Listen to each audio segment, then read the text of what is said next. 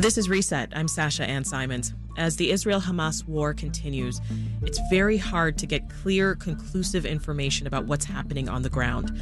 Competing narratives quickly emerge about events like this week's hospital explosion. Israeli authorities say one thing, sources in Gaza say another. The U.S. government gives its account. It's confusing, to say the least.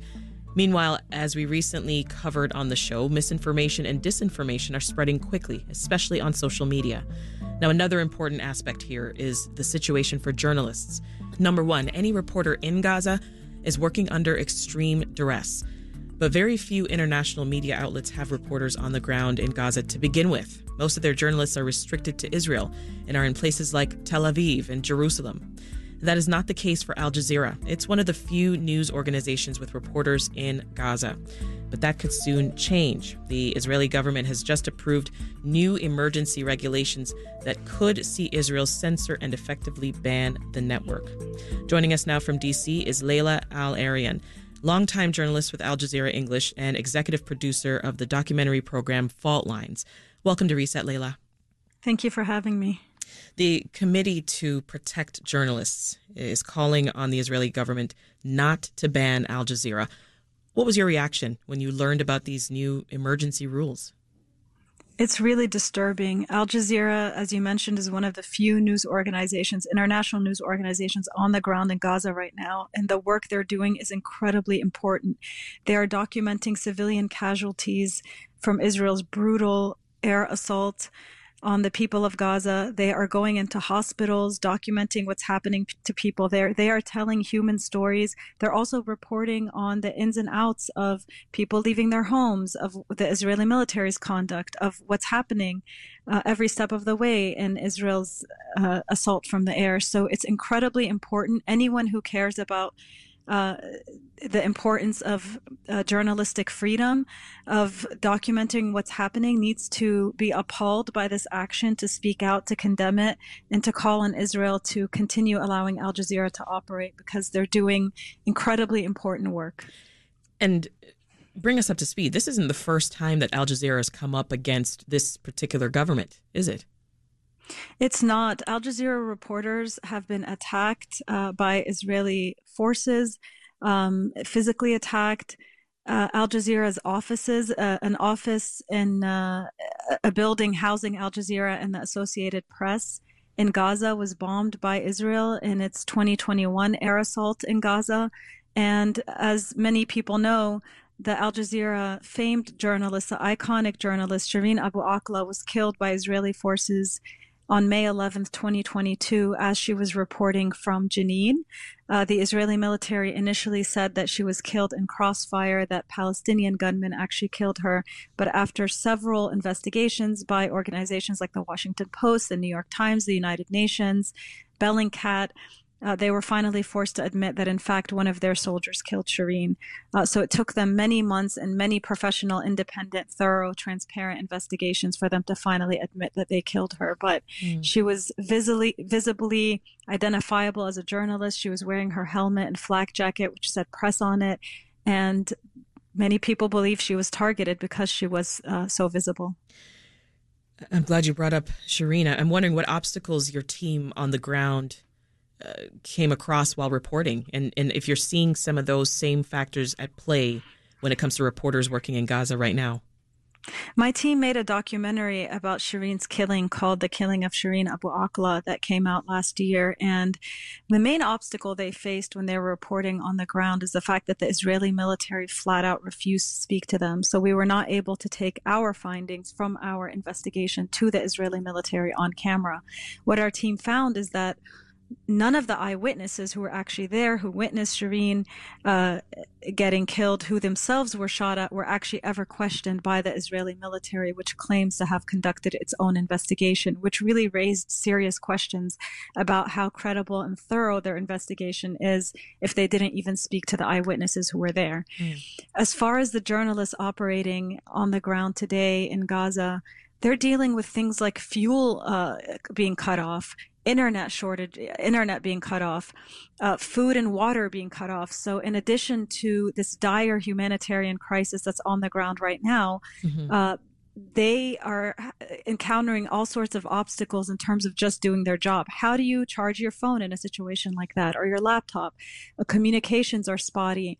Not to mention the fact that they themselves are having to escape Israel's bombardment, which is indiscriminate which has killed already more than 1,000 Palestinian children in Gaza, which has killed over uh, 3,000 people so far how do you survive? How do you escape from that when there is no escape route and also do your job? Yeah. I can't even imagine what they're going through. And and you're not just talking about journalists from from Al Jazeera, right? Are you also expressing the experience of journalists from BBC and AP? Yes, these are all the journalists in Gaza who are having to report on this dire humanitarian crisis, on the civilian casualties, uh, to say nothing of the trauma that they're encountering just by seeing um, everything they're seeing, but also trying to keep themselves safe. These are all the journalists in Gaza.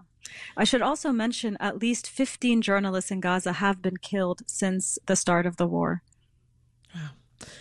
So we, we talked about, you know, just how, how difficult it is for, for them to move around uh, uh, at this point as they try to cover this conflict. How do you see that limitation shaping the coverage of this? It's really difficult if you turn on American news, whether it's CNN or MSNBC, to see really detailed reporting on the civilian casualties in Gaza. You're not learning people's names, you're not hearing their stories, you're not getting their testimony in the way that you are if you turn on Al Jazeera. The fact that international channels, US and European channels, are not in Gaza, do not have a physical presence. And the reason for that is because Israel is simply not allowing journalists in.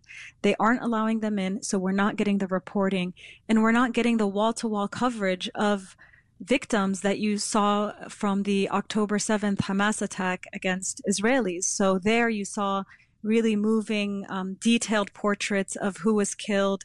You saw testimony from their tearful family members. You really uh, were able to empath- empathize with them.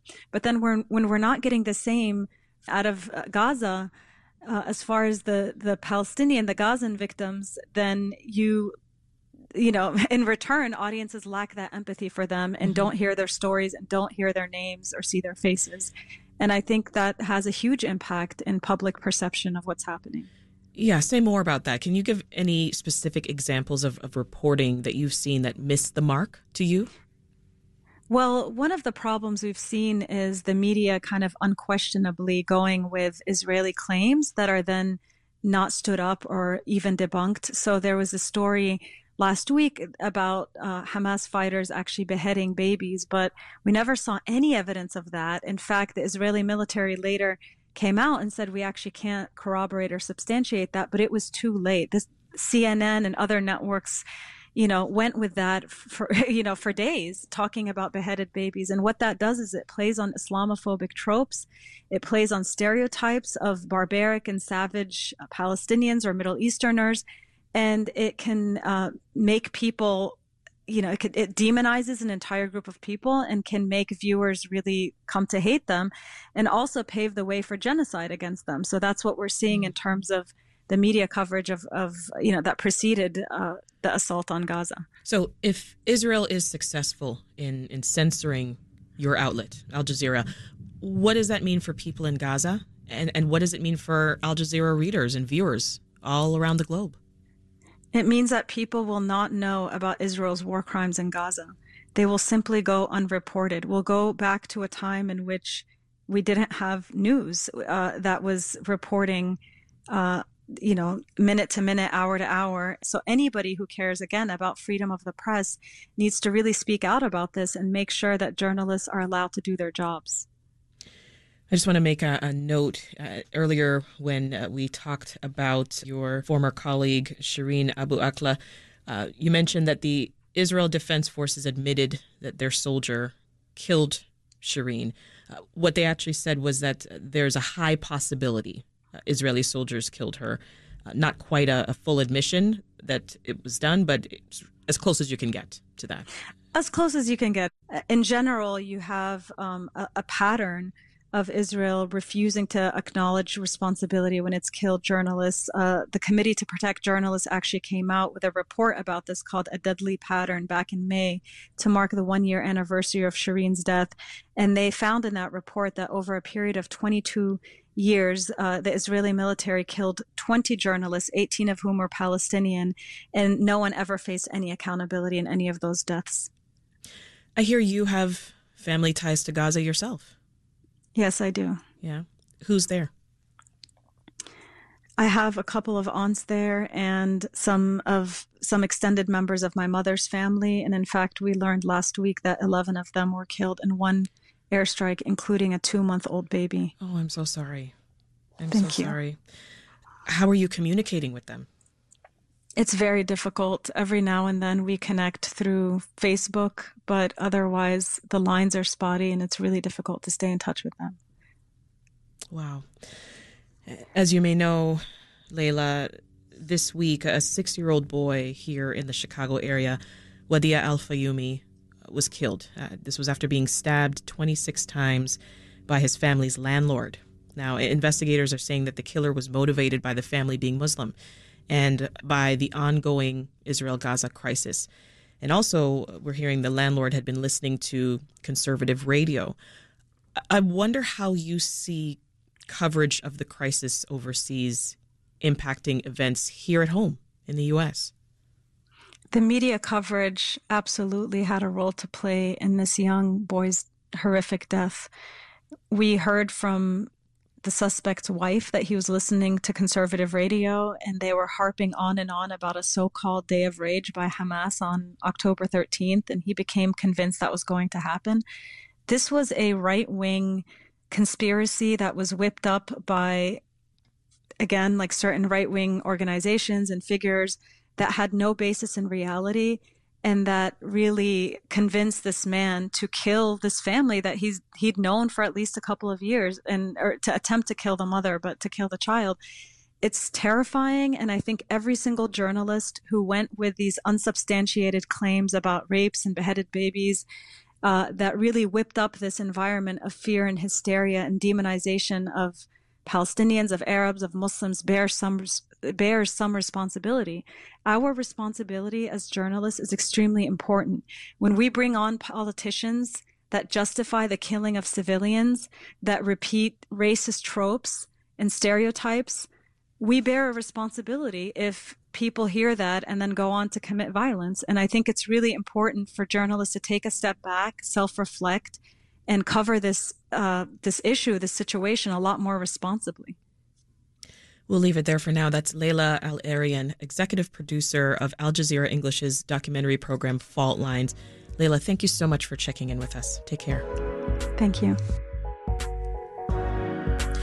Now, we have had a number of discussions on Reset over the past couple of weeks about the Israel Hamas war including a deep dive on how misinformation and disinformation are spreading online. You can check that conversation out on the Reset podcast and all of our coverage at wbez.org slash reset. Now, on an upcoming show, we are going to dig into how language is being used and sometimes weaponized as this war continues. So stick with us here on Reset throughout the coming days on 91.5 WBEZ.